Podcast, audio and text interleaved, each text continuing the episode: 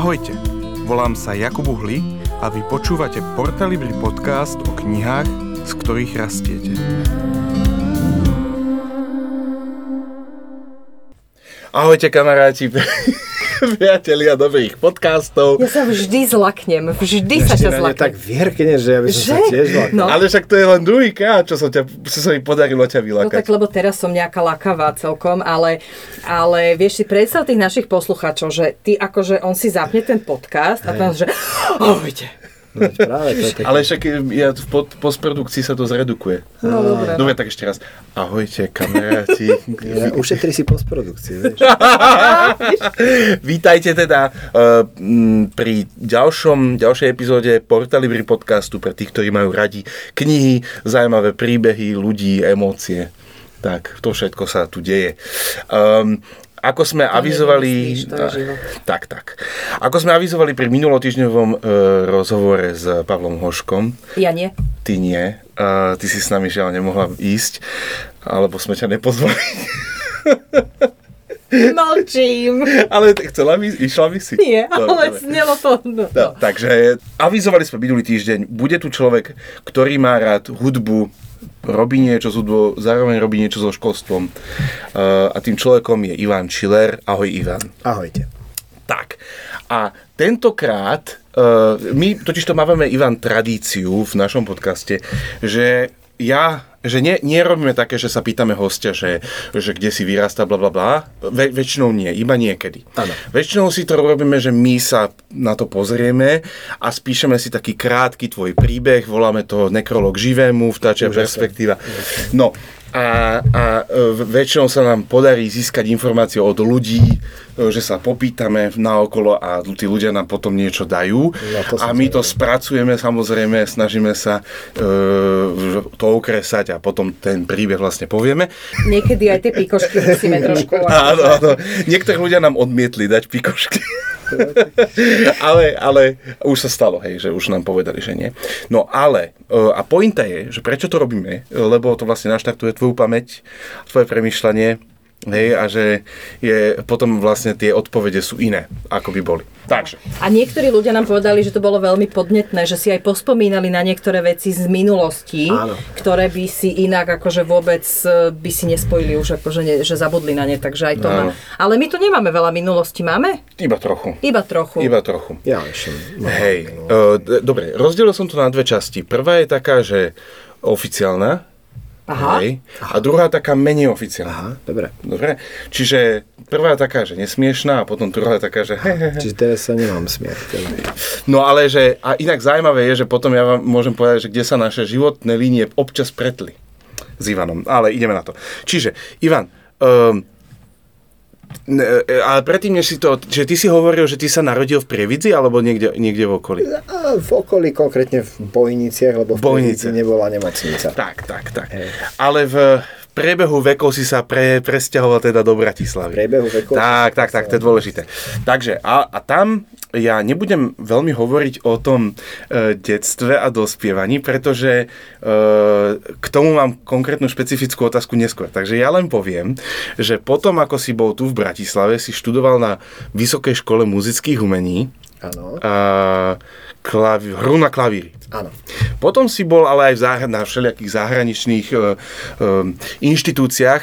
Áno. Kde sa, jedna z nich je Ghent. Tam sa náš život prepel. Doteraz mám listy Ivanové z Ghentu. No, to bude materiál potom do múzea. Potom si bol aj štipendist, mal si štipendium, bol si v USA, v Kanade, v Nemecku. No a venuješ sa teda interpretácii súčasnej hudby.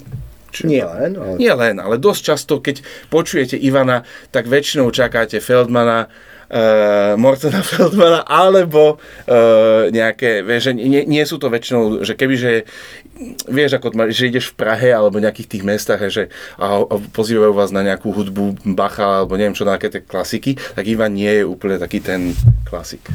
No, to sa snažím len povedať. Takže nie si ten... Dalo by sa o tom diskutovať. No. Ale nie si vlastne taký komerčne úplne... Takže nie je komercia. No, však to je úplný základ všetkého. Však, presne tak. Čiže Bol si súčasťou viacerých zoskupení, Cluster ensemble, Ricercata, alebo Prague Modern. Hej, to som dobre povedal. Áno. OK, spolu vytváraš alternatívne vzdelávacie inštitúcie, alebo si spolu zakladal, študentský projekt VENI Akadémii, detské workshopy, sound orchestra. Potom si spolu zakladal množstvo hudobných projektov, festivalov alebo koncertných cyklov. A potom, že z funkcií, nebudem toho veľa menovať, ale jedna funkcia, ktorú máš, je, že si predseda slovenskej sekcie Medzinárodnej spoločnosti pre súčasnú hudbu. ISCM, Slovak Section. A tam si... skončil minulý rok. No to je smutné. Takže jedna funkcia, ktorú chcel spomenúť, aj tá už nie. Ja som si povedal, aktuálna. A to už niekomu si predal? Áno. To je smutné. Jurajovi Berácovi konkrétne. No, priateľovi. Tak potom už nič teda. A máš nejakú funkciu, ktorú by si ty rád spomenul, že si niečoho predseda, podpredseda? Nie, nemám to moc rád, lebo mal som toho veľa a potom ľudia si to spájajú s tými funkciami. Mne sa to nepáči. No, ale niekto to musí robiť. Hej. No ale bolo to dôležité, hej, lebo vlastne vďaka tomu ľudia, keď sa povie hudba a takáto hudba, tak že je tu aj niekto, kto tvorí, produkuje niečo iné. No, alebo to aj spája. No, anyway. Tak poďme naspäť.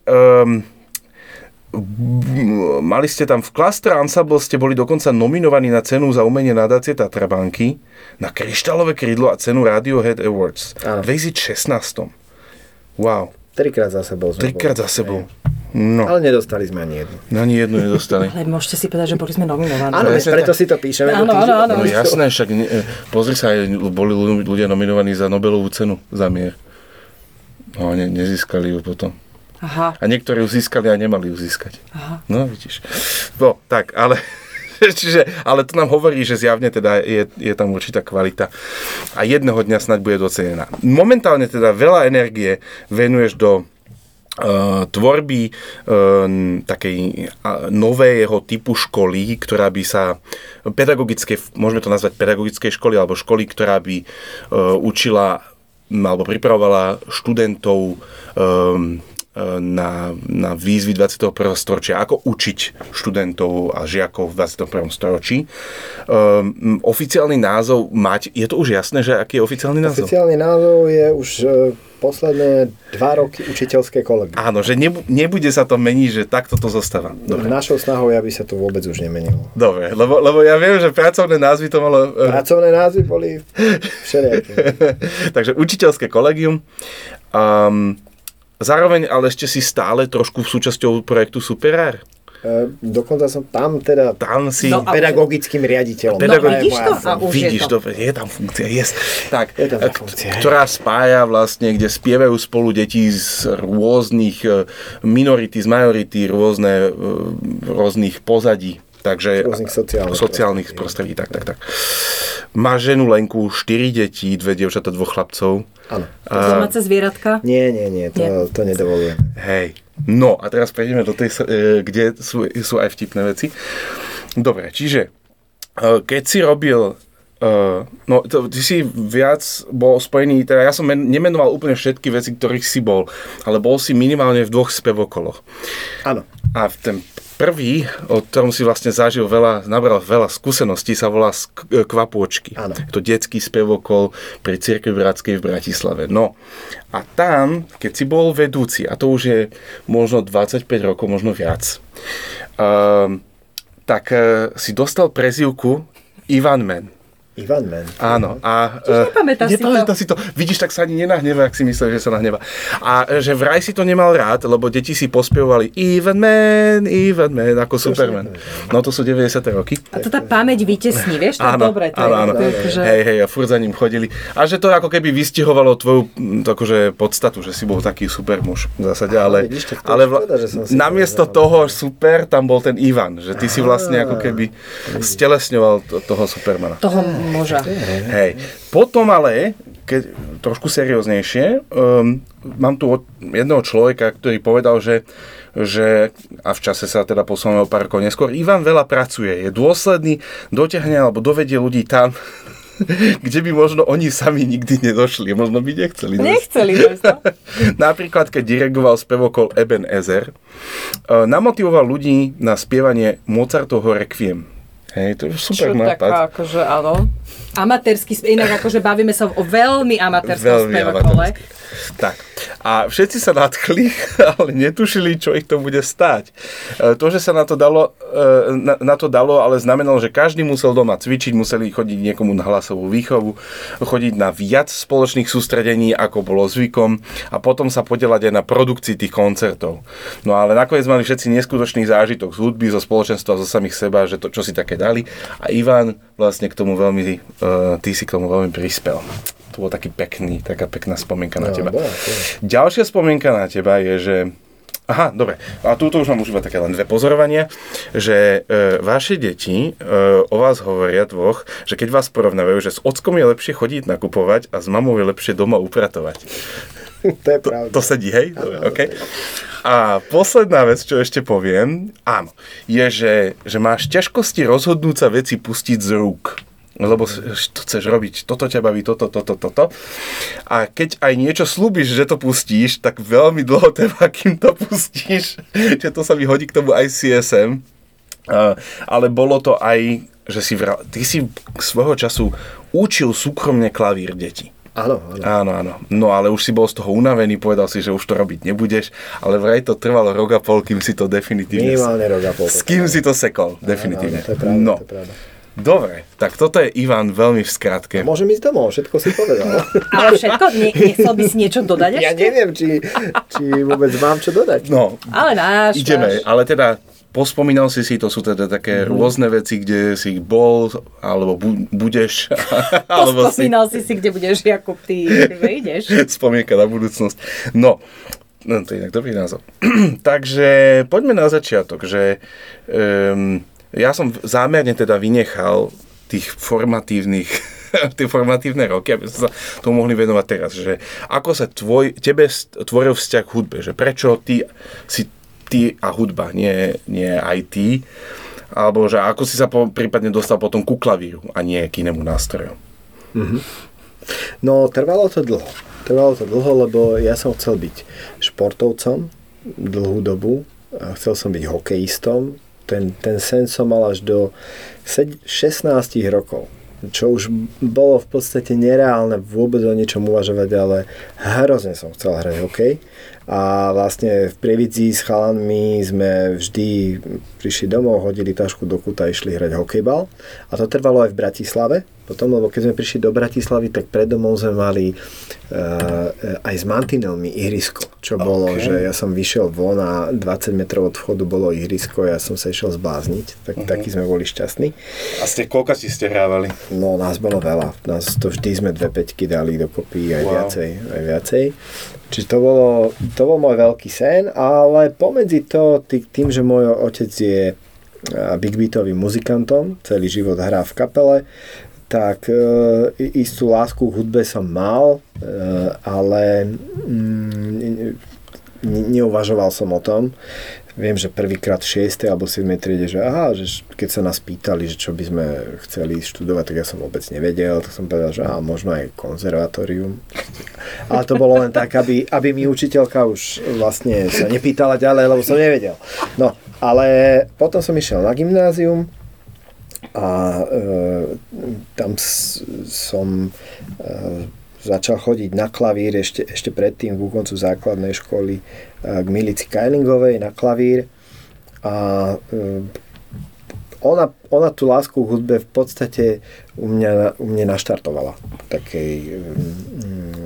Cez také skladby ako Boogie Woogie, Bugatti Step, ale aj zároveň aj veľmi zaujímavú skladbu Dana Mateja pre 2 klavíry a tak Ti dávam všetok svoj smutok, lebo viem, že mu porozumieš, aj tá hudba sa mi proste páčila. No ale už zase ako v mojom živote býva, že to už je vlastne neskoro sa rozhodnúť pre štúdium hudby. Si bol fakt, že 12-13 a si bol v koľkatom ročníku? To som bol v prvom cykle ešte, hej? Asi, no, ešte tak nejak, hej. Wow. Končil som prvý cyklus, začínal som druhý cyklus u Milici. A tak Bolo to stále v rovine hobby.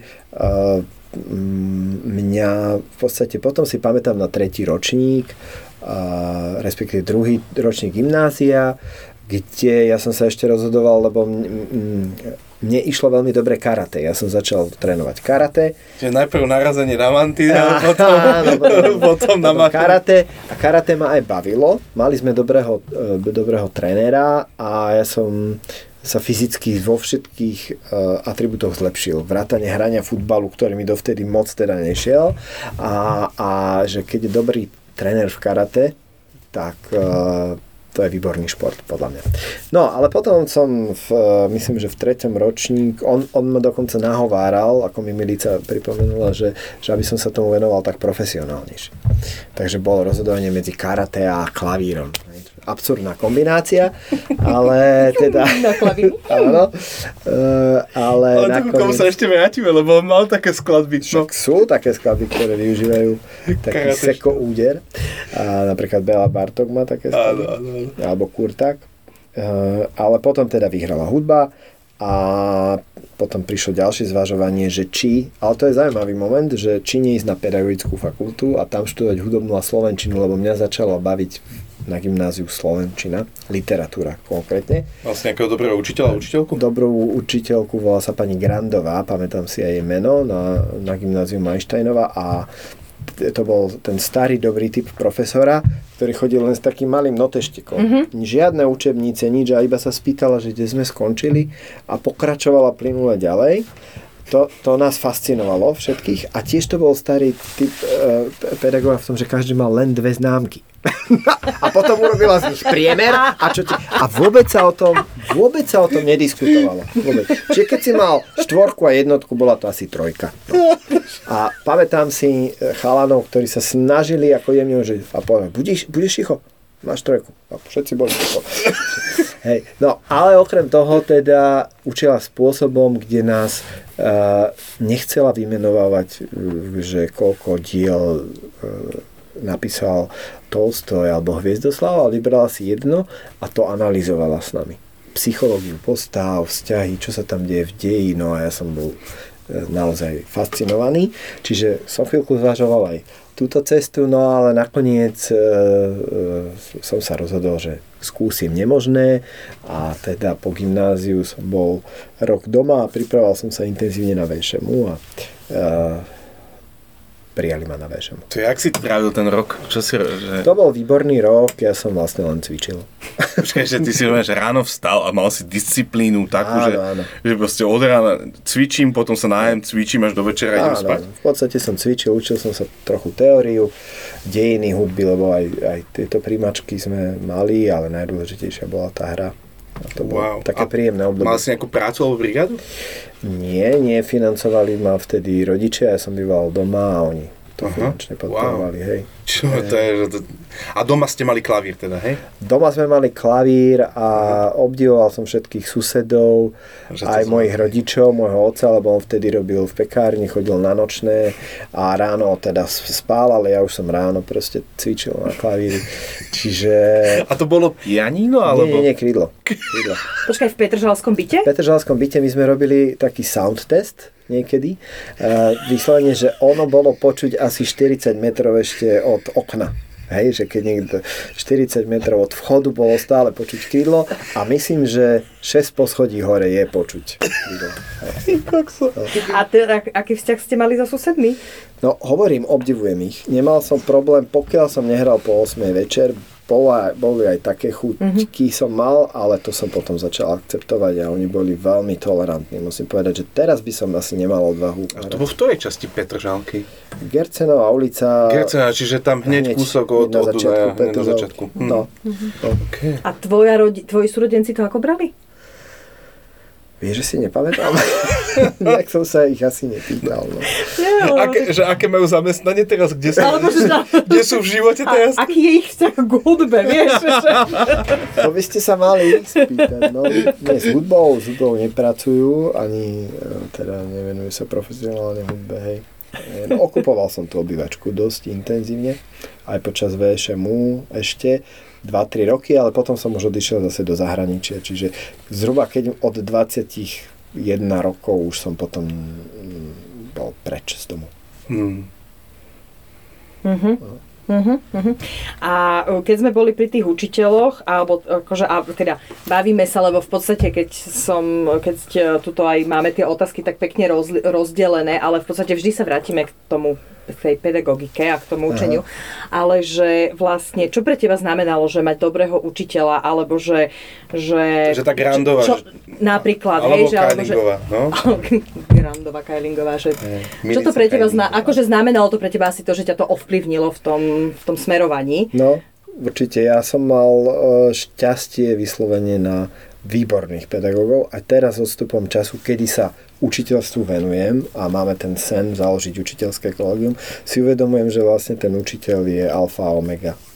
Na ňom to celé stojí, že a či už to bola Milica Kajlingová, Dana Varinská alebo Dan van de Walle, tým, že kto študuje vlastne interpretáciu na nástroji klavír, husle, tak to má veľa individuálnych hodín.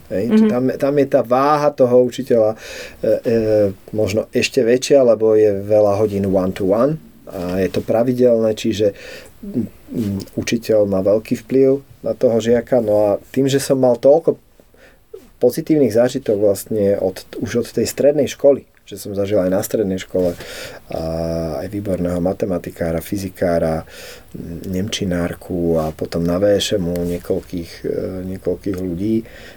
Ako som spomenul, Dana Varinská, Dano Matej, my sme boli jedni z prvých jeho žiakov, keď začal učiť jej.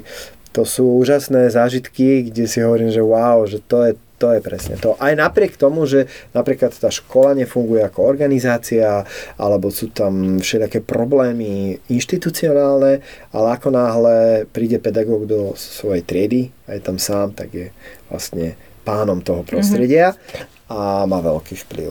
Vytvorí si vlastnú bublinu.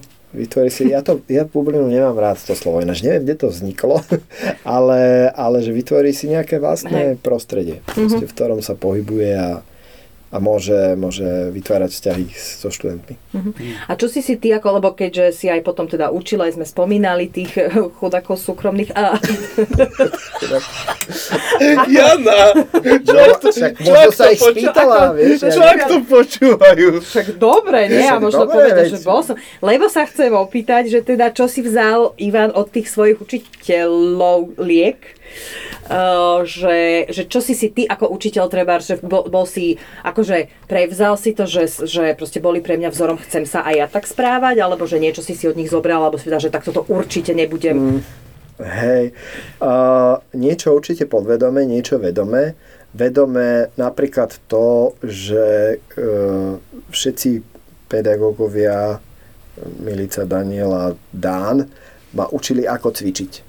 Že ako nacvičiť tú skladbu. Podľa mňa stretol som sa dosť krát už s tým, že tí učiteľe to vlastne neriešia so žiakmi, že teda ako sa má naučiť. Lebo to dieťa príde na hodinu, prehraj si to, zahraj si ľavú ruku, pravú ruku zváža, to je málo. Ten pedagóg je tam na to, aby ho to naučil cvičiť. Aby po malých kúskoch rozobral tú skladbu, jedno aká je náročná, a toto sa nauč takto dojdeš do cieľa. Čiže tá metodika, didaktika je dôležitá a toto ma učili všetci traja. Druhá dôležitá vec je otvorenosť, že hudba je od Bacha po naozaj žijúceho skladateľa a potom, keď sme učili na pedagogickej fakulte, to sme hovorili našim študentom, že to je práca. Naša práca je poznať čo najviac hudby. A potom ako pedagóg alebo ako interpret, tak si jasne vyberete to, čo máte radšej, čo nemáte radšej, na to má každý právo, ale pedagóg hudby musí poznať čo najviac hudby. Nemôžem si vybrať len dvoch skladateľov, ktorým sa budem venovať. To je rozdiel medzi profesionálom a amatérom. Amatér to robiť môže si vybrať hudbu a nemusí sa zaujímať o inú. Ale to je tiež taký nový prístup, lebo nie je to štandardom, ani na VŠMu to nebolo štandardom, kde sa väčšinou naozaj zameralo na Chopina, Beethovena, možno Rachmaninova a ešte dvaja, traja skladateľa, to bolo všetko. A mne to chýbalo, aj preto bol jeden z dôvodov, prečo som odišiel vlastne do zahraničia štúdia, lebo bol veľmi obmedzený výber. Čiže to je určite druhá vec. A tretia vec je A rozmýšľanie z dlhodobosti, by som povedal. Dlhodobo, nie krátkodobo. To znamená, že to nevadí, že ten výsledok nepríde teraz, on možno príde za 5 rokov. Ale, a to som sa snažil aplikovať aj na pedagogickej fakulte, keď som učil. Moc mi to nešlo, ja som bol taký netrpezlivý pedagóg, lebo som bol nováčik. A Dano Matej alebo Tomáš Boroš, ktorí učia už dlhšie, tak boli trpezlivejší, ale teraz mám veľkú radosť, že študenti, ktorí sa nejavili ešte počas štúdia, akože by mohli byť dobrými pedagógmi, tak teraz sú. Zámerne ich nejdem menovať, aby sa ich to nedotklo, ale mám v konkrétnej predstave 2-3 mená, kde mám obrovskú radosť, že to ešte 5 rokov po škole a zrazu je to výborný pedagóg. To je sila. Tu je? Ideš? Idem ja? No, dobre. Si na druhej strane. Jaj, no toto sa rýchlo ideme. No, dobre. Hej, tak trošku sme asi prešli, že prečo si sa rozhodol teda študovať tú hru na klavíri, že ťa to nejakým spôsobom chytilo za srdce. Ale keby sme prešli trošku do filozofickej roviny, že čo si myslíš, že čo je tá pridaná hodnota tej hudby? Že prečo je dôležitá hudba v živote človeka? No, túto otázku dostávam pomerne často, v rôznych kontextoch. A úplne pravdu povediac, hudba nemusí mať žiadnu pridanú hodnotu. To je ako keby sme sa pýtali, že akú má matematika pridanú hodnotu. No nie, alebo fyzika. To je hudba. Ona je proste tu a ona má pridané hodnoty, ale je dobré, keď sa ňou zaoberáme pre tú hudbu samotnú, aby sme tam nezačali hľadať hneď tie pridané hodnoty. Teda minimálne človek, ktorý sa rozhodne učiť hudbu alebo byť interpretom alebo niečo, by bolo fajn, keby ho tá hudba zaujímala ako sama o sebe. Hej. A späť do histórie. Už v starovekom Grécku vedľa matematiky sa hneď objavuje hudba ako zo 6-7 dôležitých predmetov štúdia. Ani nie umenie, ale hudba. Vyslovene. Hej. Vieme povedať aj prečo, lebo hudba je umenie napríklad oproti výtvarnému, ktoré sa odohráva v čase. Hej. Keď niečo zaspievaš, ono to zanikne a skončí. A ten čas je tam dôležitý. Hej. Ale teda, keď tá pridaná hodnota, hej, tak teraz pracujem v Superári a vidím, že hudobná výchova nie nadarmo sa volá výchova, ale vedie detí alebo mladých ľudí k vzájomnej spolupráci. V hudbe platí, že 1 + 1 = 3. Nie 2. To znamená, že keď spievam v zbore alebo hrám v orchestri, dosiahnem niečo oveľa viac, ako by som dosiahol sám. To dieťa, mladý človek, ako ste spomenali, Mozarta, Requiem, to je niečo, čo v živote by človek nedosiahol sám, alebo len dvaja, ale tým, že tam nastala spolupráca, že tam je veľký cieľ, nejaká vízia, tým, že tam je zážitok z koncertovania na profesionálnom pódiu a podobne. To sú aj veci, ktoré hudobná výchova v sebe má. Hej. Čiže ja musím vedieť počúvať, aj vnímať a byť citlivý voči svojim kamarátom, s ktorými tú hudbu tvorím. Ináč tá hudba nevznikne. Hej. Keď sa utrhnem a budem si spievať sám, lebo ja to teraz tak cítim a kašlem na ostatných, no tak to nikdy dobre znie nebude. Ale okrem tej akože spolupráce si myslím, že je to aj vnímanie človeka s jeho emóciami, s jeho bytosťou, s jeho proste aj potrebami, ktoré má, lebo ja musím vedieť spolupracovať. Ne? Ja musím vedieť, bez toho sa to neujde. No a potom je tam racionálna a emocionálna stránka, že hudba má svoje rácio, hudba má svoju štruktúru, má svoj zvuk, má svoj čas a ja sa to učím organizovať. Ne? Ja sa učím pracovať s tónom, či už som spevák, alebo hram na husle, učím sa porozumieť nejakým frázam, nejakej stavbe, to všetko musím zvládnuť, aby som to vedel zinterpretovať, alebo sám vytvoriť ako skladateľ. No a potom je tam emocionálna stránka, to znamená, že ľudia vyjadrujú svoje emócie cez hudbu, keď hrajú v ansámbli, spievajú v zbore tak majú výnimočnú šancu vyjadriť spoločne nejakú emóciu. A nemusia sa za to hanbiť, alebo je tam ten priestor, že ju vyjadria a nie len vyjadria, ale druhý ju aj počúva tú emóciu. A to ja si myslím, že toto sú všetko vzácne veci dnes. Hej, lebo sú to veci, hudba má fyzickú, fyzikálnu podstatu. Hej. Teraz sedíme za počítačmi, počúvame aj podcast, ale je to cez internet, cez počítač, je to všetko cez nejakú technológiu. Ale keď chcem robiť hudbu, musím sa stretnúť s ľuďmi, musím ich vnímať, musím s nimi byť, musím byť empatický. Hej. Čiže preto je hudobná výchova tak dôležitá. Preto je tak dôležitá. Máš nejaký zážitok, z koncertu, keď si bol tínedžer alebo vysokoškolák, že koncert, ktorý si pamätáš, že to bolo super? No, je ich veľa. Tých koncertov. Čo ti napadlo napríklad? Že... Tak, hneď ak si sa ma to spýtal, keď sme hrali prvýkrát v Slovenskej filharmonii, ešte ako študenti Milici Kajlingovej, to bol zhodou okolností ten zážitok, kde sme hrali na dva klavíry s mojou teraz ženou, Lenkou. A myslím, že sme tam hrali aj skladbu pre 8 rúk. Teraz som si není istý, či obidve, alebo len túto jednu. No ale to bol... Obidve sme hrali. A vy ste boli takí dobrí, že ste to dali dve? Nie. My sme hrali s našimi kamarátmi, s Kajom Slaninom a Stankou Kosorinovou vtedy, čiže sme hrali štyria. Ale áno, to si pamätám. To bolo... Bola na tom koncerte? Neviem, či na tom koncerte, ale akože vy ste furt hrali tieto skladby, to bolo akože všade. Ja to bolo všade. Ja si doteraz inak pamätám, že tebe sa raz, totižto ja sa smejem z toho, ale ty si mal raz zlomenú ruku a hral si skladby jednou rukou. Áno, predľa. Takže preto sa smejem, že vlastne, že pre 8 rúk, ale 4 hráte. No. A možno, že kde si bol poslucháč? Že koncert, kde si bol poslucháč. Môže to byť aj v kľude rockový koncert, alebo čo? Že máš niečo také, na čo si spomenieš, že to bolo super?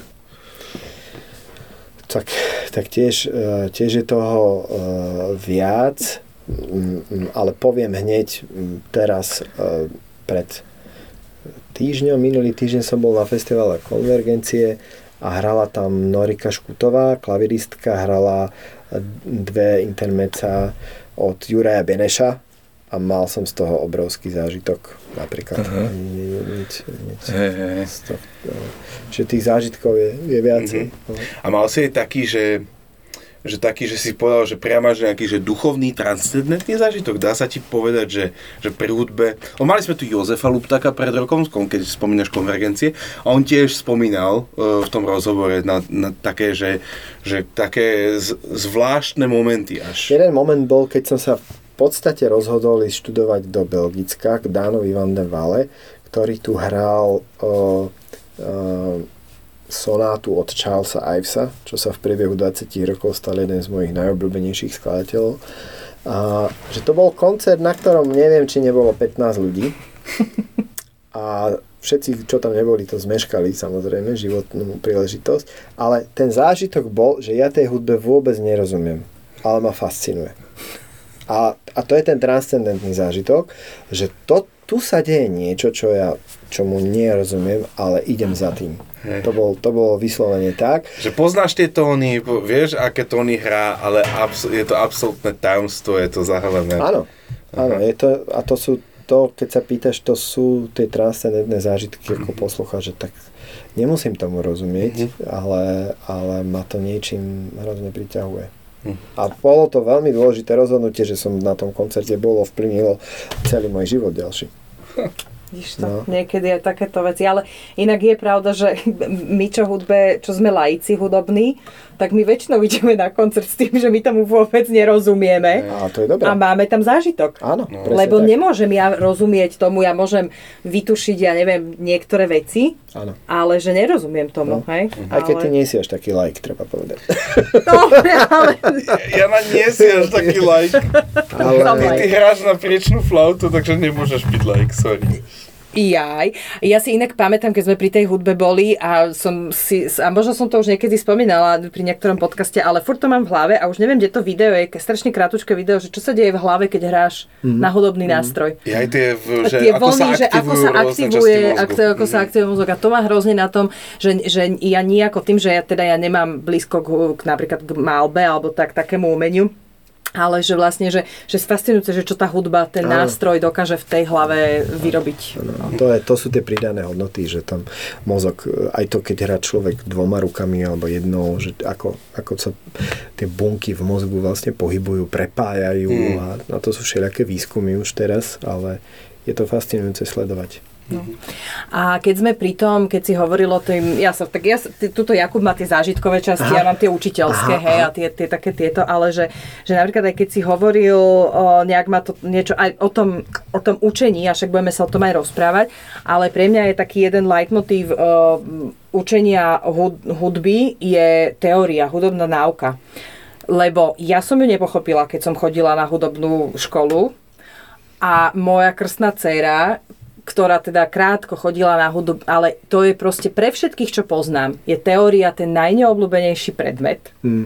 A to je akože, to ja by som tak zaratala medzi také zlyhania týchto akože učiteľov, lebo proste nemáš žiadnu, ja si pamätám, my sme si kreslili sme si klávesnicu. A to sme si tak akože mali na tom, ale napríklad ja som zase ten typ, že ja sa učím hudbu, alebo teda ja potrebujem počuť. Ja keď vidím akože, ja neviem, akord, tak neviem, ako znie. Jasné. Ja ho potrebujem počuť. No, ale že keď sme teda pri tom učiteľovaní, tak mi je ešte taká otázka, že čo ty ako učiteľ považuješ za úspech? Jednu vec si povedal, že keď si videl, že tí učitelia, teda tí študenti, a potom je, že čo zlyhal si ako učiteľ niekedy, alebo že čo považuješ za zlyhanie? No určite som zlyhal, to je jasné, niekedy v niektorých prípadoch, ale vlastne obtvorila si ako keby tie tri témy, že teória, úspech a neúspech. Áno. No tak tej teórii to je tragédia, si myslím, že to je naozaj, bez toho, aby som to chcel preháňať, tragédia, že tí učitelia vlastne, ktorí majú, povedal by som, až luxusnú dotáciu na to, že majú skupinu detí v triede, ktorá by mala predovšetkým hrať spolu a ako si ty povedala, že tie intervaly najskôr počuť, zažiť a až potom napísať. Kdežto na teórii sa ide, že písať a niekedy si to ani nevypočujú, alebo si to respektíve vypočujú mimo kontext hudby. Hej? Že sa to vytrhne vlastne mimo, že to teória je ako keby niečo zvlášť, čo nepatrí k tej hudbe, ktorú počúvame reálne. No a ďalej samozrejme deti vôbec netvoria hudbu spoločne, čo by ako mohli. Samozrejme, že keď sa učia interval napríklad, tak si ho majú zahrať všetci, jeden ho zahrá na husliach, druhý na xylofóne, tretí na klavíri a už tam tie deti sú aktívne. Čiže áno, no tak toto sa my snažíme meniť, ale to chce novú generáciu učiteľov, ale aby aj oni zmenili mindset, že to je v podstate komorná hra, kde sa učím nejaké elementárne veci o hudbe, intervaly, nejaký rytmus, nejaké spievanie, ale to sa dá všetko tak, aby tie deti boli neustále zapojené, nie aby sa memorovali intervaly. Tak to, že s tým súhlasím. A ešte k tomuto má jednu výhodu, že keď je teória dobre robená, tak potom chápeš vtipy hudobné. Napríklad, vieš ako BKN harmonická ovca? Nie. Ice. Beka, áno. Dobre. Alebo no. Alebo z histórie hudby vieš, v akej tónine trubili truby Jericha? D-moll. Áno, tak z tých tubok by sa dalo. Hej, tak a poďme na tie úspechy. No úspech...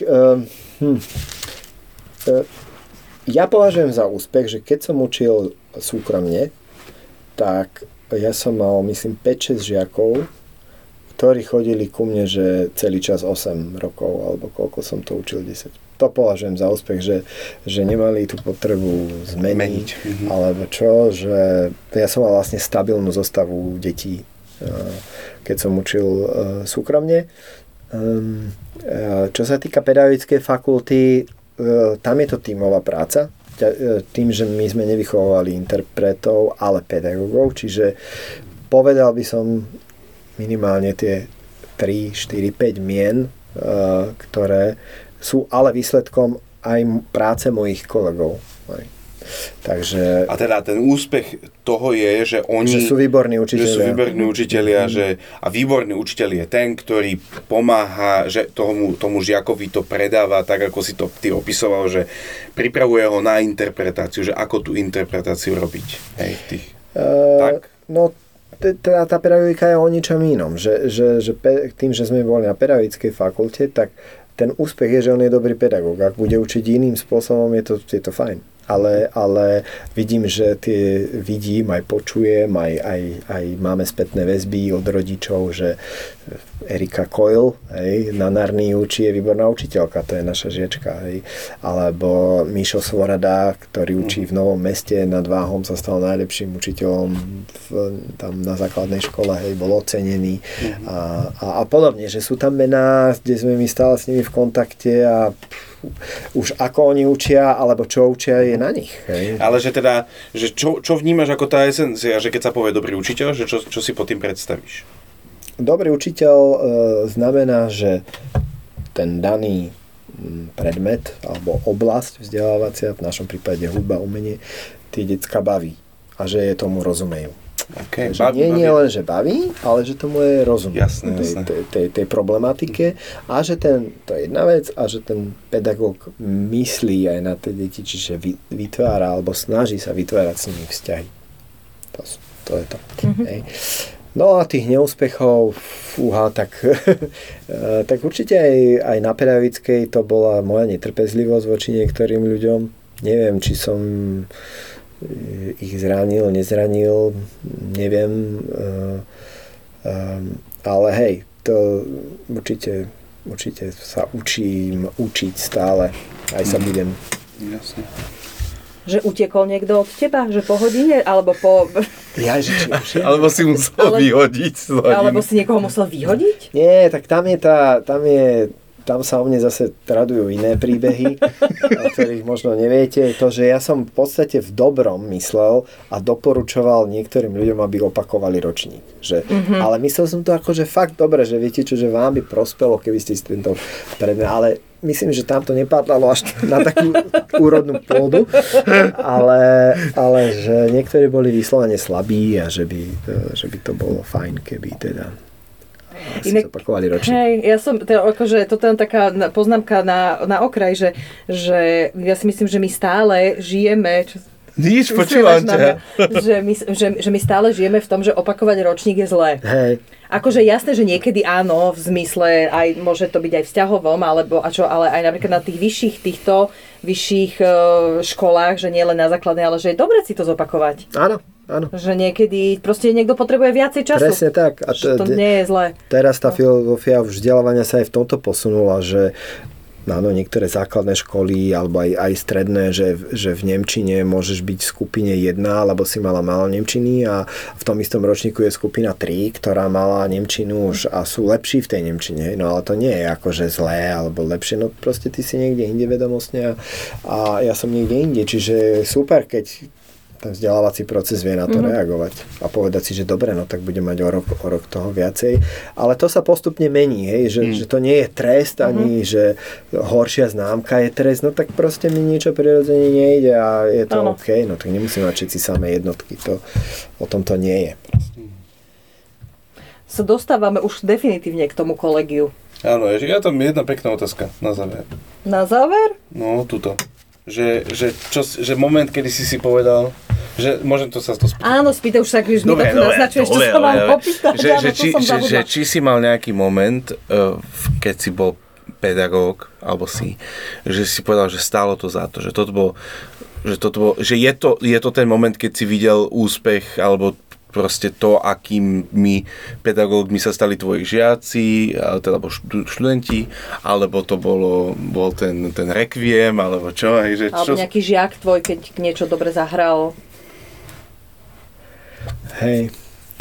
No. Že naozaj, lebo stálo to za to, že naozaj, že veľa si tomu venoval A zrazu si povedal, že a predsa to malo zmysel. Hej?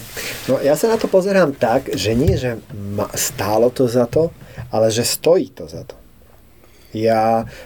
Mňa to stále baví, fascinuje ma to a tie zážitky, ktoré som mal, útržkové, väčšie, menšie, stále ma to baví. Že stále si myslím, že to stojí za to, že dobrá škola je neuveriteľný dar nielen pre deti, to je pre rodičov, pre starých rodičov, pre celú komunitu, ktorá je okolo tej školy, to je proste neuveriteľné miesto, je škola. Čiže aj tým, že som teraz nejakým spôsobom súčasťou našej siete škôl CS Luisa, tak si uvedomujem, že to je proste paráda. Že to je prostredie, keď to funguje, keď sú dobrí učitelia, keď je dobrý manažment, tak človek nemá čas zostarnúť vlastne, lebo sa stále niečo učí. Učiteľ nikdy nemôže si povedať, možno, že môže, ale že už viem dosť. Alebo že, neviem dosť, lebo deti sa menia, prostredie sa mení, všetko sa mení okolo nás stále a ja sa musím stále učiť. A je to, nebaví sa učiť. No a keď to zmením teda tú otázku, že tam ten prítomný čas, tak čo by si povedal teda? Čo myslíš? No, že lebo ja som povedal, že to stalo za to, ale že čo je taká jedna z tých vecí, na ktorú sa tak spomenie, že povedal si, že stojí to za to. Hej. Jedna vec. Môže aj dve, ale... Spomenieš si a potom povieš jednu. Hej. No, stojí za to, aj keď ešte stále nevieme, či sa nám to podarí, tá príprava už 5-ročná, 1. decembra bude 5 rokov, novej vysokej školy, alebo novej inštitúcie, učiteľské kolegium, ktoré by...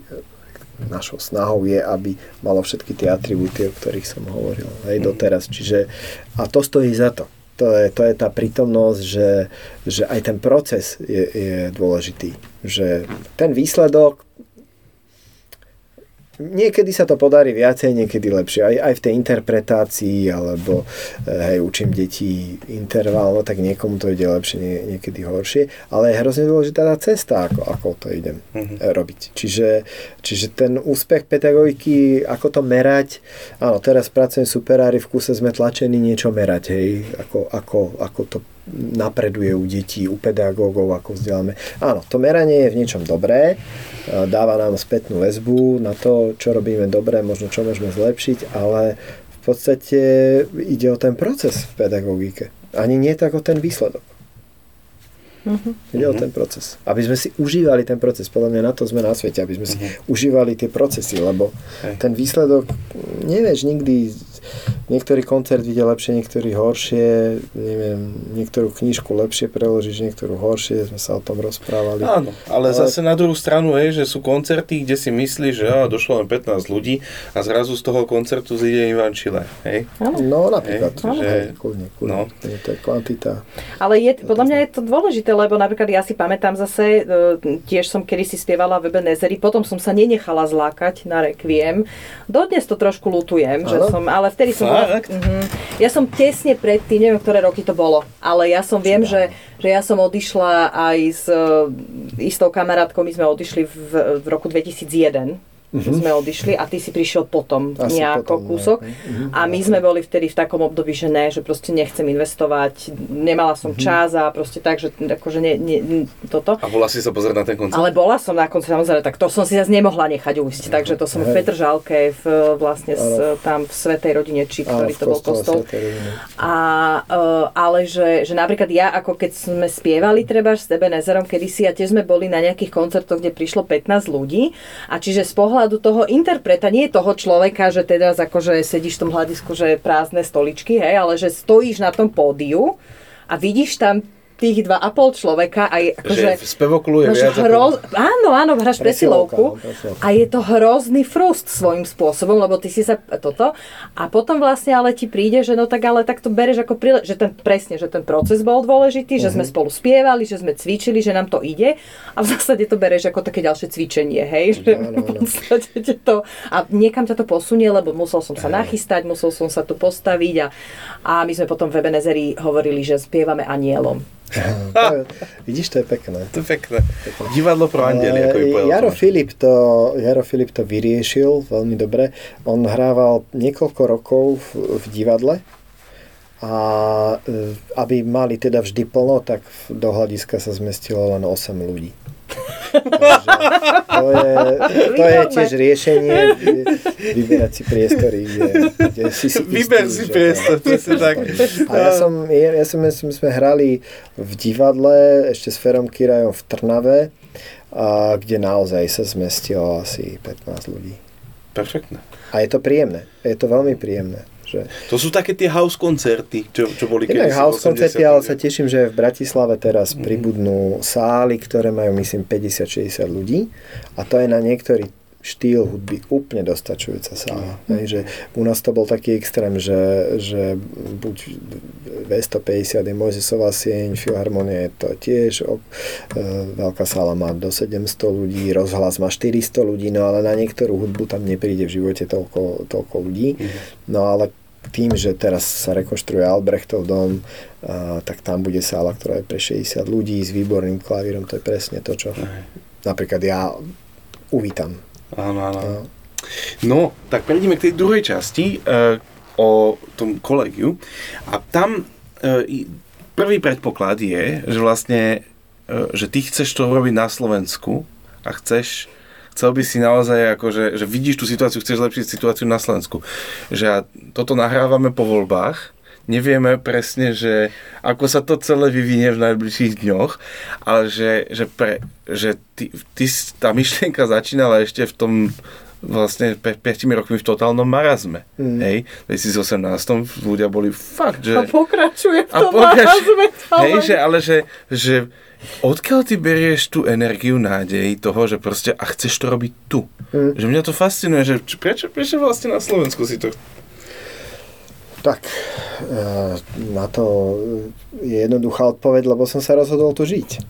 Už ako ja sa nebudem, ak sa nič vážne nestane, neplánujem odísť. Ja toto mám veľmi rád, Bratislavu mám rád, Slovensko mám rád, cestujem tým vlakom a my sme v podstate hornatá zem, hej. Ale z toho z nášho geopolitického hľadiska tak trochu vyplýva aj tá naša politická situácia. Že toto nemyslím v zlom, ale my nemáme nejaké veľké mestá. Hej, že my máme malé mestá.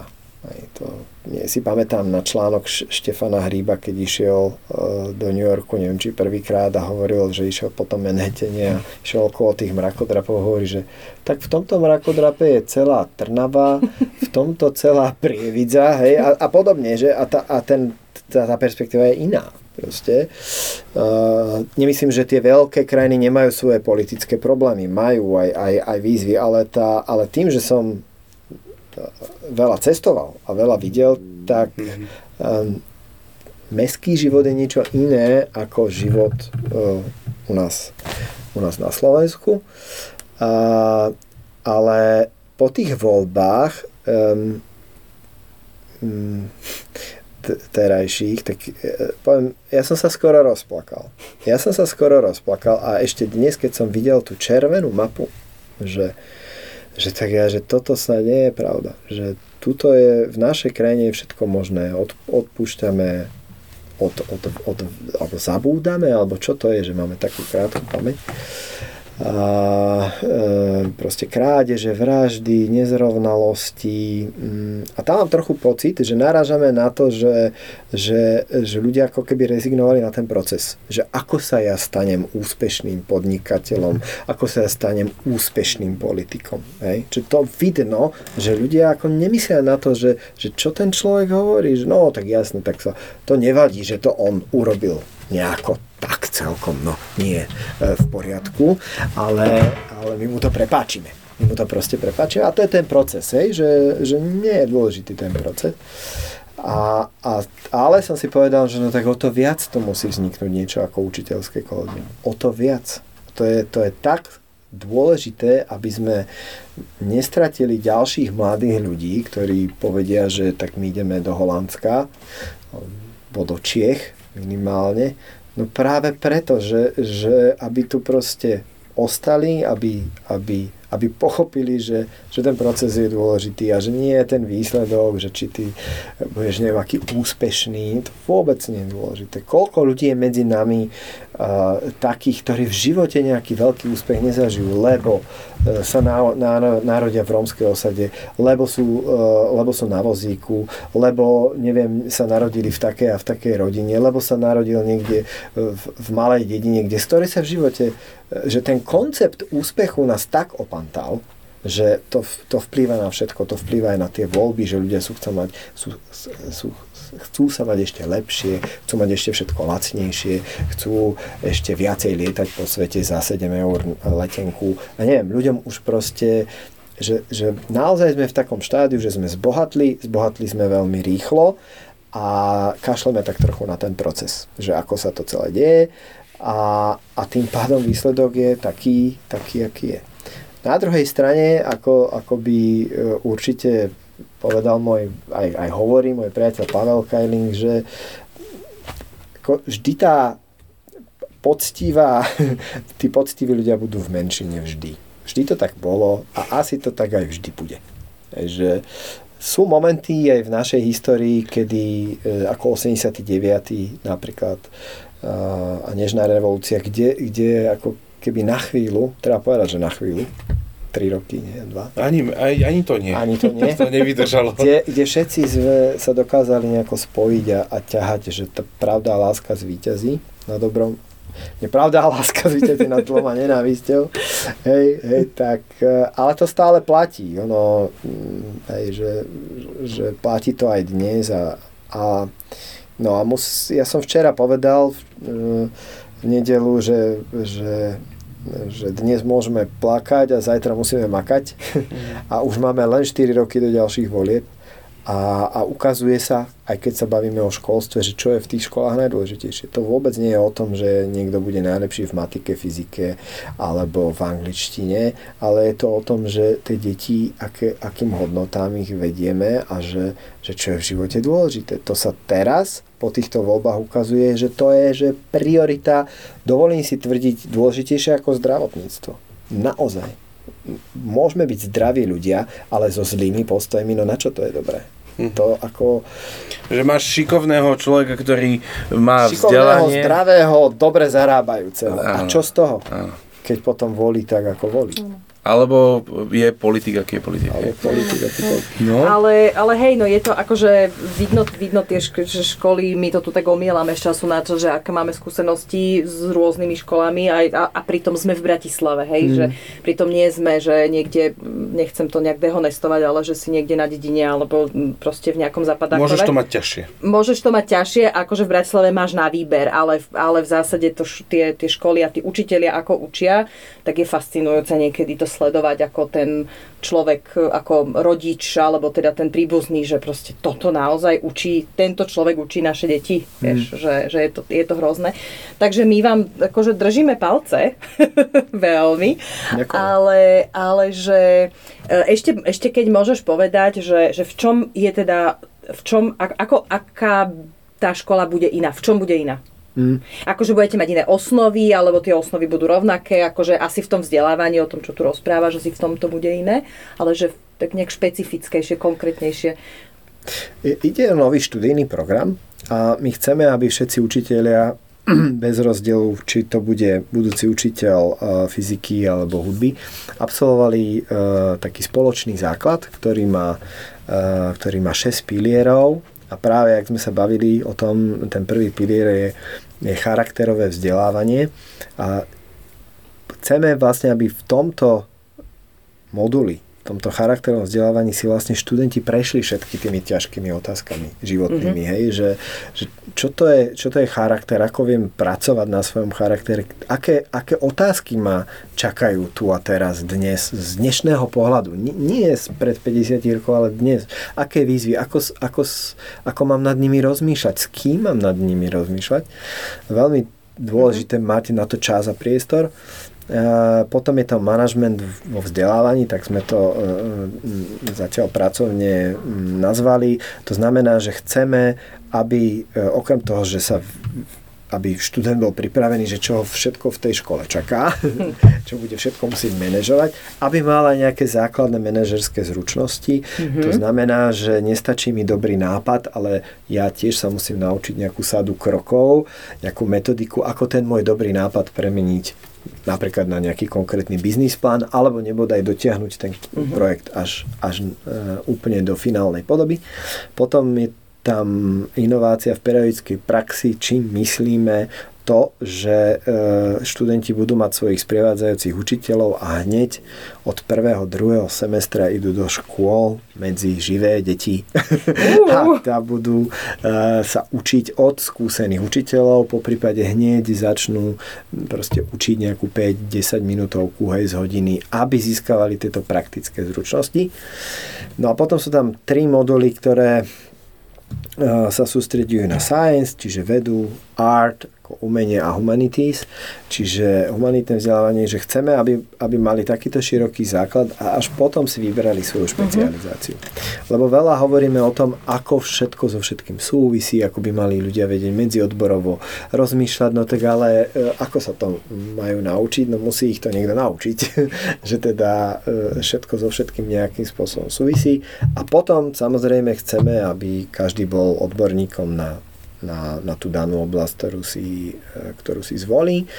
A taká ďalšia inovácia je v tom, že teraz v marci bola schválená kurikulárna reforma, ktorá hovorí, že nemusíme učiť hudobnú a výchovu zvlášť, ale môžeme to učiť ako kultúra a umenie, alebo nemusíme učiť zvlášť fyziku, chémiu, biológiu, ale môžeme učiť človek a príroda, vzdelávaciu oblasť. Čiže sú tam snahy o tom naučiť deti, že ako tieto 3 predmety spolu súvisia, čo majú spoločné, ako sa na tú tému mám pozrieť z hľadiska fyziky, chémie, biológie. Čiže to už je vlastne na základných školách ako v overovaní, na niektorých základných školách, tento typ kurikula. Nejakých 30 či koľko ich je? 30-40. No to Bútra hovoril, rozhovor. Áno, nejak tak. No ale treba pripraviť teda novú generáciu učiteľov, aby takto rozmýšľali, lebo oni si to sami nebudú teraz spájať a vymýšľať, ako všetko so všetkým súvisí. Čiže toto je taký, čo sa týka formálneho vzdelávania, ale potom je tam veľká časť neformálneho vzdelávania a to je, že by sme chceli vytvoriť komunitu z tých študentov alebo ponúknuť im, aby sme vytvorili komunitu a tá sa teda dobre tvorí pri spoločnom hraní futbalu alebo spievaní v zbore, alebo hraní v orchestri alebo v jazzovom ansambli. Čiže máme priateľov, ktorí by vedeli naštartovať tieto mimokurikulárne aktivity. Samozrejme dôležitá časť je dobrovoľníctvo, čiže nie som tu sám pre seba, ale je normálne, že niekomu pomáham a že to robím systematicky a pravidelne a že sa to dostane do môjho DNA.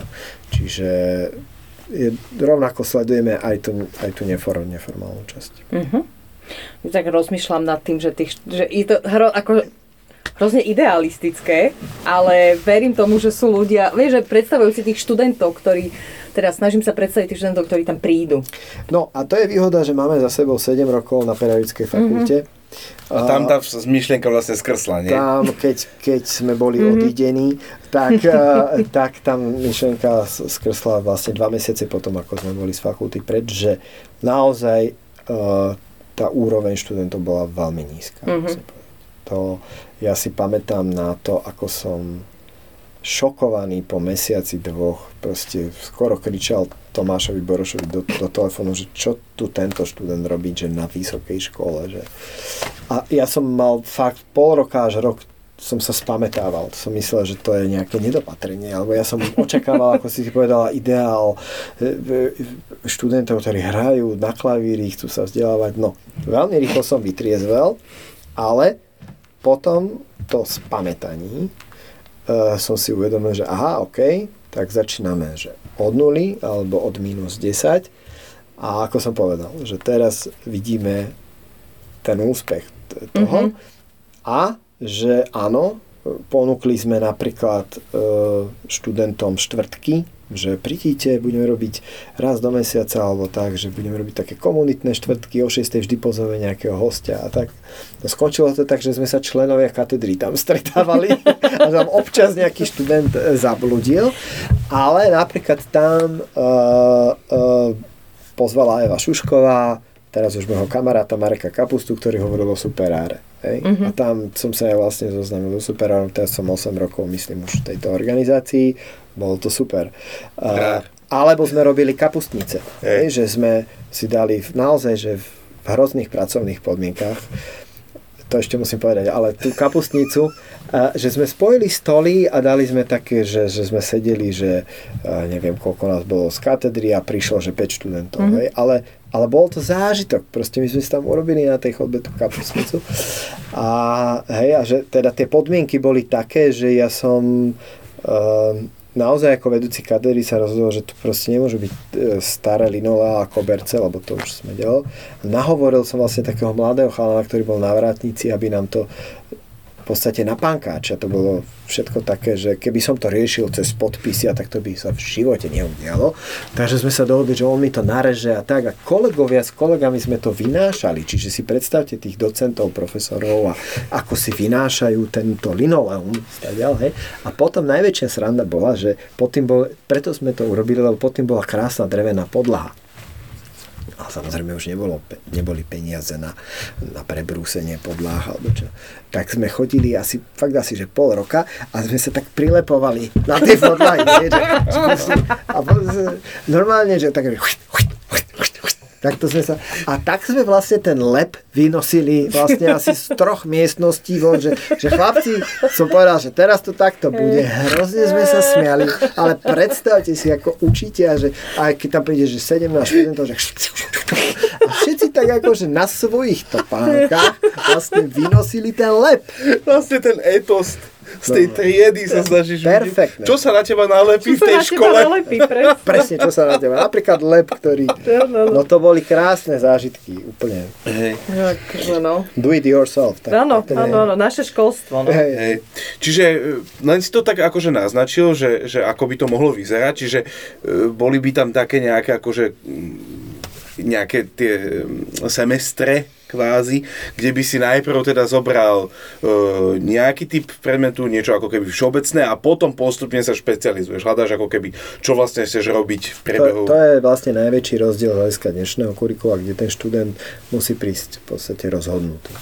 Že musí sa rozhodnúť už v 1., 2. ročníku. No. A kdežto vy to máte, že 3, hej? Hej. Tak. Ale akože ten koncept sa mi ľúbi, to máš ako, skoro ako gymnázium, že ešte si predlžíš tie roky, ale že je to fajn, lebo dobre, keď niekto není vyslovene, že ja neviem, ale tak zase asi by som vedela, či chcem ísť hudbu alebo science, hej, lebo tak to už asi je človek rozhodnutý.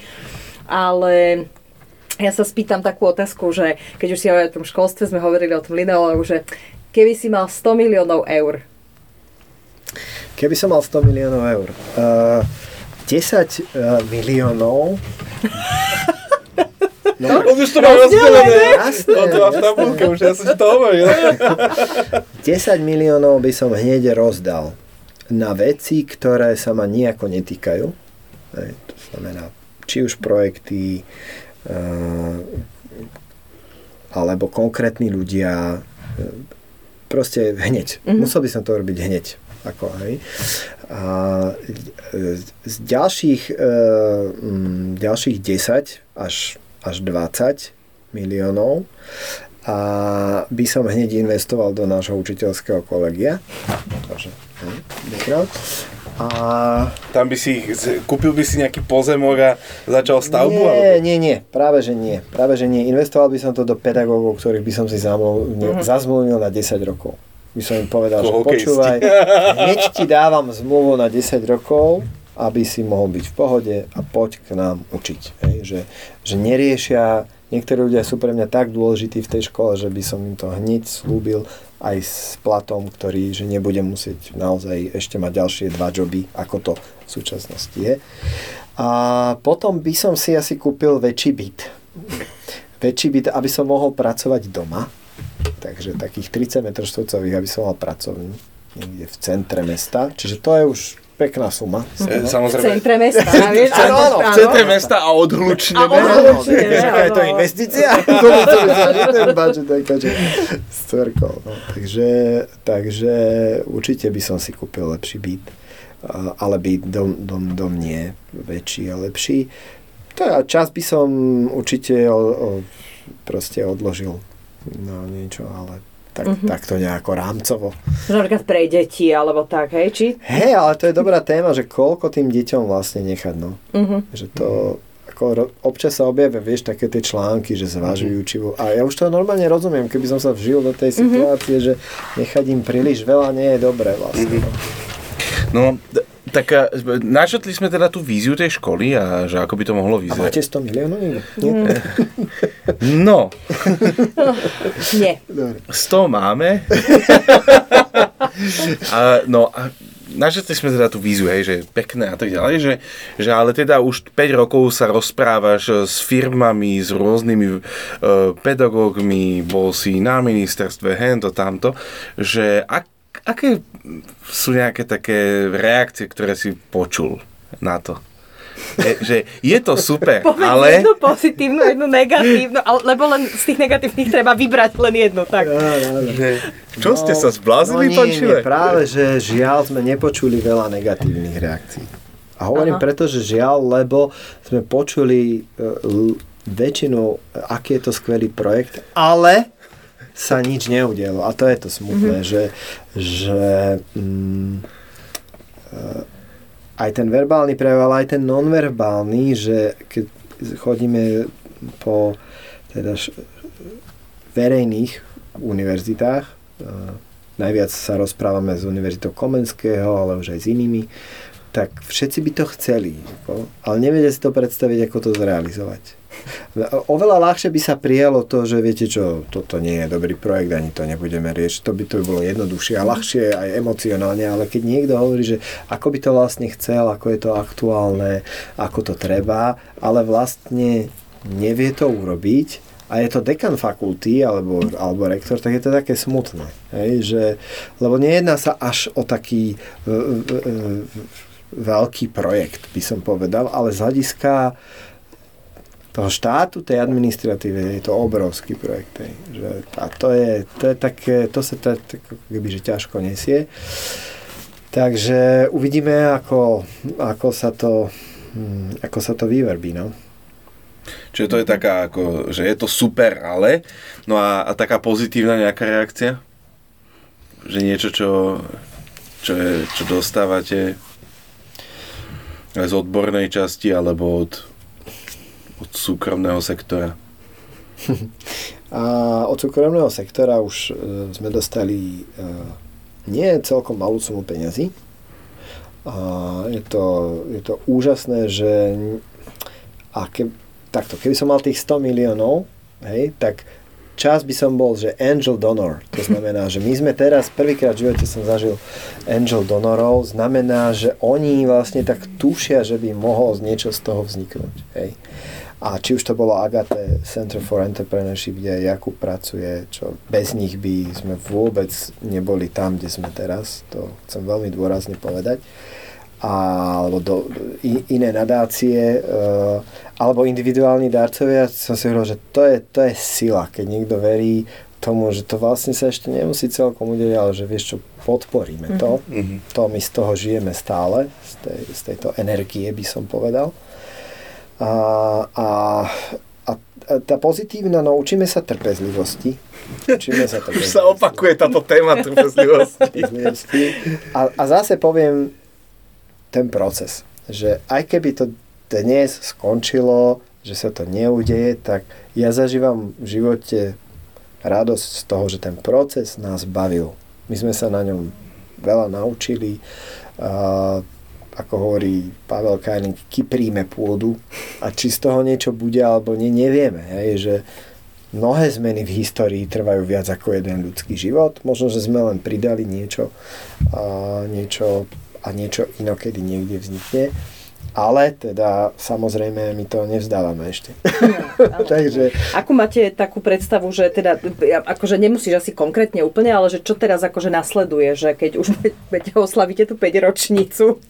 No, takže... v decembri oslavíme 5-ročnicu a tak mám také...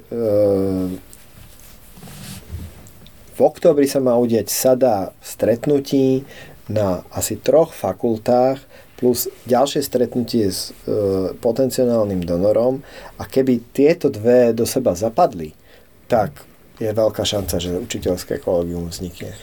A deje sa to teraz na jeseň, nebolo to plánované, ale ako keby už sme mali toľko tých rozhovorov, že niektorí tí kľúčoví stakeholderi musia dať ako záväzné stanovisko a do toho prišiel taký, musím povedať, nečakaný potenciálny donor, ktorý má práve snahu podporiť univerzitné vzdelávanie a keby tieto dve zmeny do seba zaklikli, že škola nám povie, že viete čo, otvorte to tu, dáme vám nejaké hoci aj minimálne podmienky, ale môžete tu vzniknúť, pomôžeme vám administratívne dotiahnuť akreditáciu, nejakých profesorov zaangažujeme a ten donor by dofinancoval tú časť ďalšiu, tak si poviem, že za 1,5 by toto aj mohlo byť.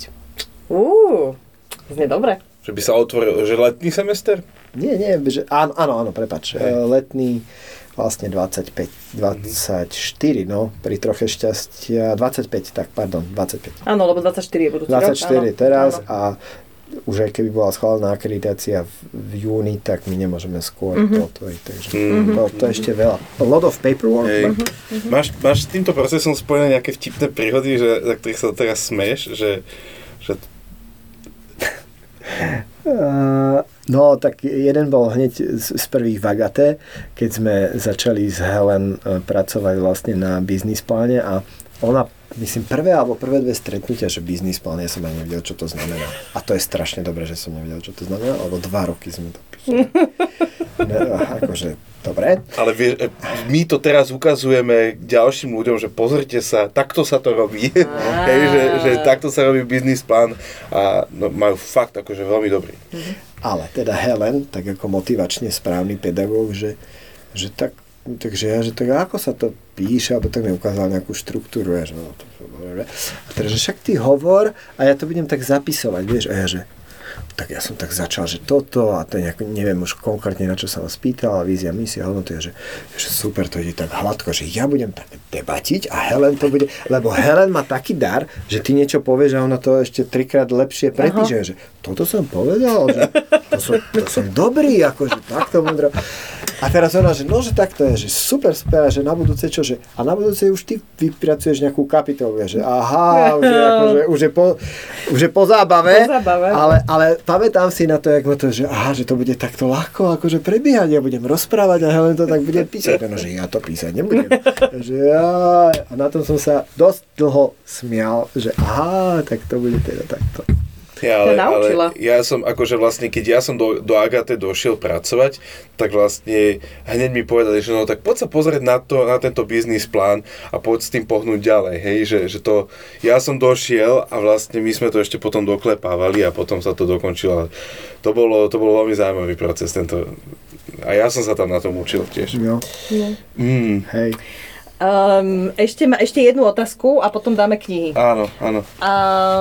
Áno, poď ty. Idem ja. No, už akože nerozprávali sme sa o tom vôbec nejako, ani to nie je také, že by sme to teraz museli zdôrazňovať, ale teda povedal si, že chceš zostať na Slovensku, robíš strašne veľa vecí. Ako ovplyvňuje všetko toto, čo si teraz povedal, ovplyvňuje viera? A čo ti dáva nádej do budúcnosti? Viera, dobre. To si odpovedal. Ale tak ma to, tak som sa zamotala, no. No viera práve mňa učí to, že ten proces je dôležitý a nie ten výsledok. ja sa z toho teším, že som to mohol zažiť. To je taká praktická vec. Ale druhá vec, ktorú si uvedomujem, aj teraz v nedeľu som si to na Cukrovej počas bohoslúžieb uvedomil. Cirkvi Bratskej, že všetci sme hriešni. Ale že všetci do jedného. A že úžasné, ale že sa stretneme tak rôzni ľudia a že nás spája napríklad, poviem teraz zase, aj ten fyzický priestor kostola. Že pre mňa sa to stala dôležitá hodnota až v procese rokov mojej viery, lebo ja som sa stal kresťanom, keď som mal zhruba 17, potom som odcestoval do zahraničia, potom som chodil kade-tade, čiže ja som nemal nejaký návyk.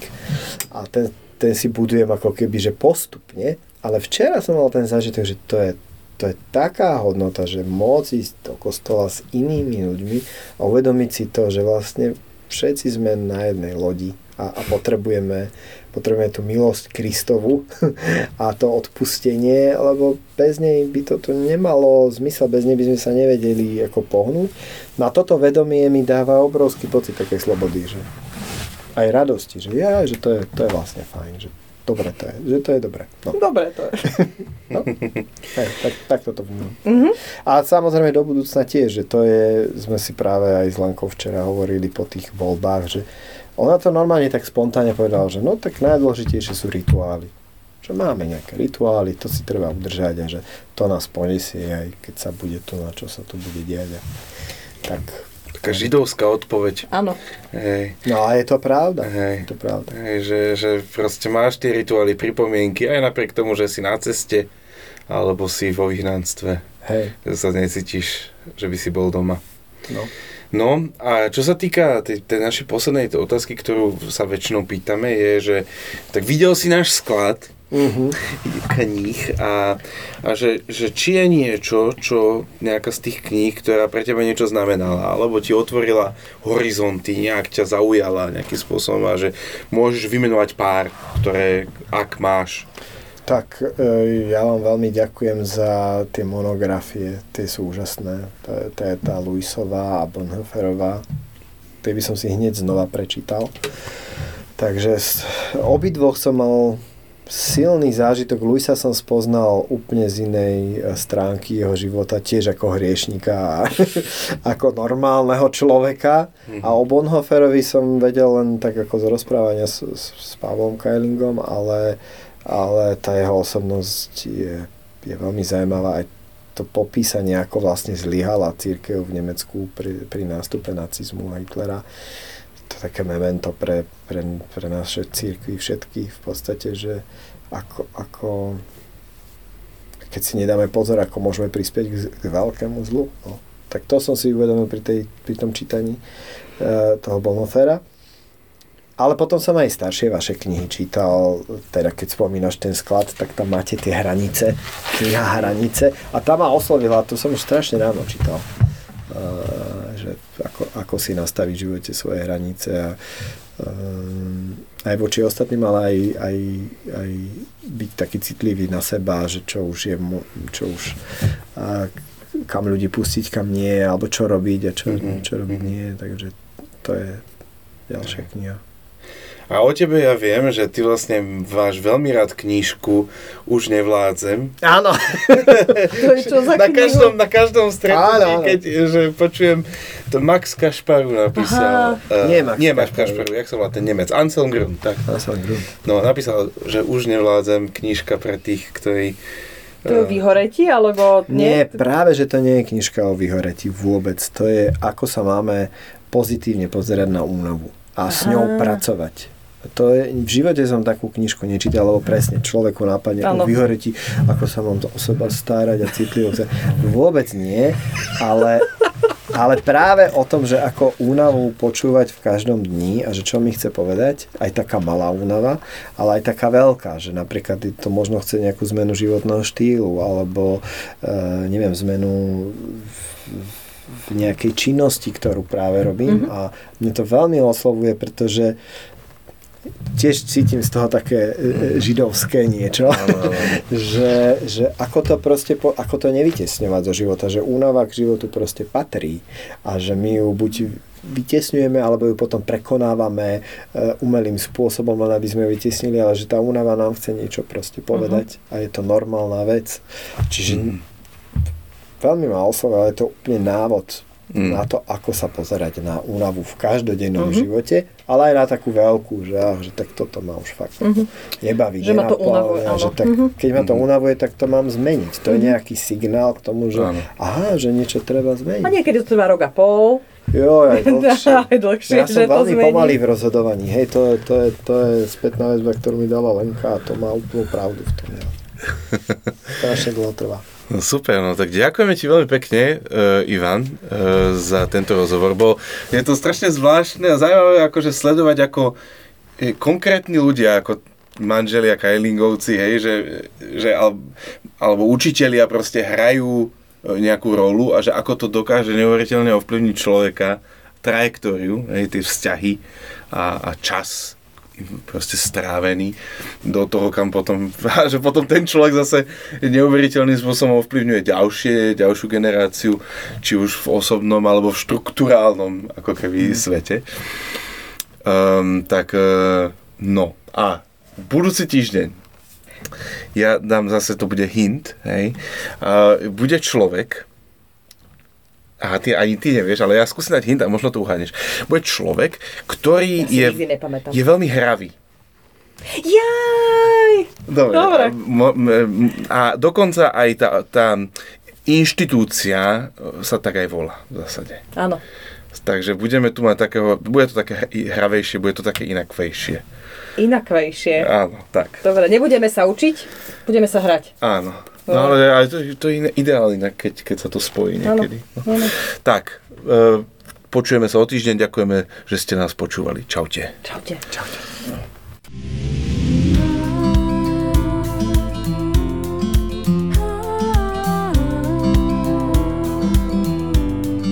Ďakujeme, že ste si nás vypočuli. Ak chcete zistiť viac o Portáli Libri, nájdete nás na www.porta.sk.